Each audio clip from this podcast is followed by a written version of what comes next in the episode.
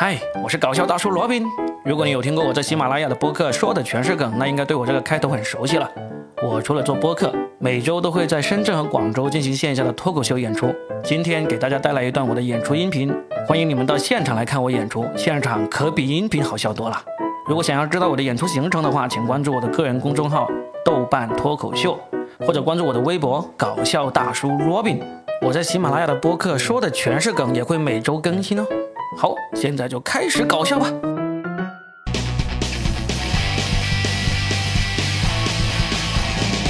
当时我女儿出生，我们都说什么女儿是爸爸上辈子的情人嘛。就当时我就搂着我刚刚出生的女儿，抱着她，就手都抖了，我好好激动啊。然后我岳岳母就在旁边看着说：“哎呦，这是你上辈子的情人啊！就凭你还找情人？找情人怎么不找个漂亮一点，找个长长得这么像你的呀？” 就真的是。第一天出生都要这样怼，然后我还好，我岳父呢会懂做人，就旁边解释：“哎呀，你不要这样说，小孩子刚刚出来嘛，五官都还没有长开呢，你看长得多像他爹啊，这个眼睛啊都没有长开呢。”后来呢？直到我女儿越长越大，就越长越漂亮，他们再也不敢拿这种基因啊没有长开这种事情来笑我了。然后这时候就轮到我腰杆直了。我岳母那时候又重新开始供应这种各种补品了。我就跟她说：“我说妈，你不是说基因不好，吃什么都没用的吗？还吃这干嘛？浪费钱啊！不用了，浪费钱啊！”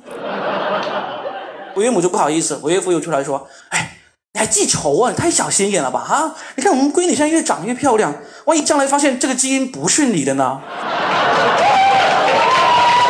就各种怼，就作为一个新手父母，我现在女儿八岁，但是呢，她刚出生的时候，作为一个新手大龄当父母的人，我真的是很很紧张。你知道，我看过一个调查，就是说百分之八十的新手父母都曾经试过把小孩子摔在地上。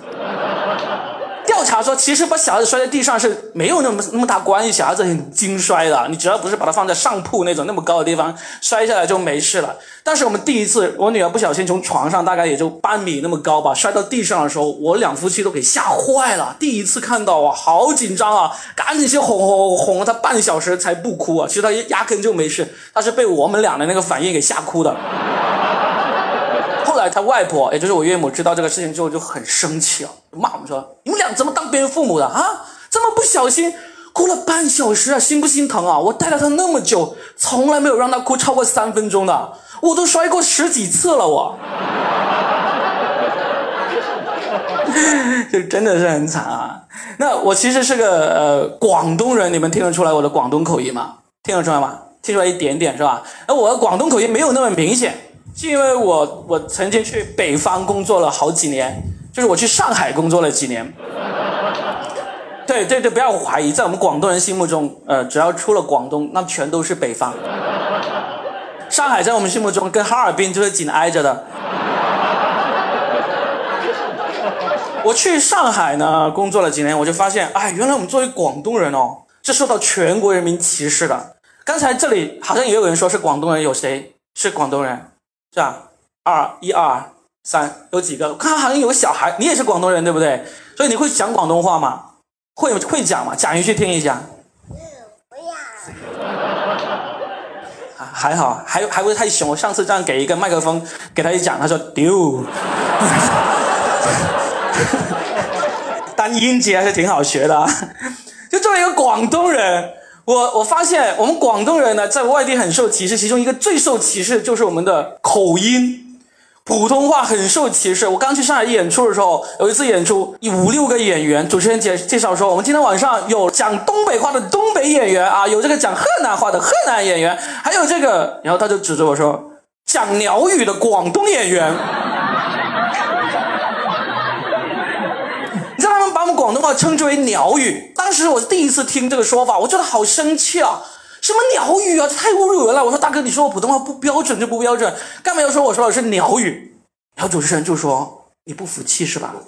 那这样子，你用你们的广东话来说一说这句话。那你们可能现在都知道是哪一句话？当时是二零一五年，我压根不知道有这么一个陷阱。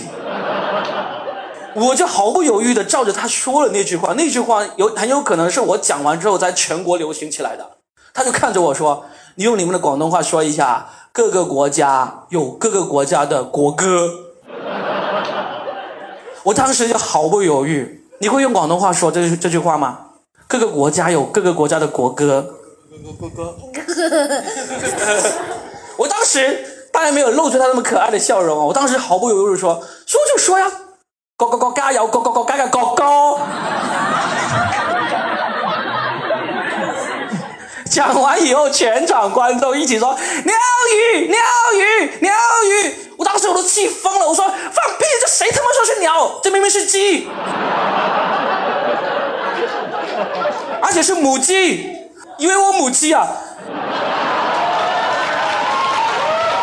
真的就是我觉得好屈辱，所以后面我就拼命的练好普通话。为了练好普通话，我不知道有多么的努力，多么努力的交了多少北方的女朋友。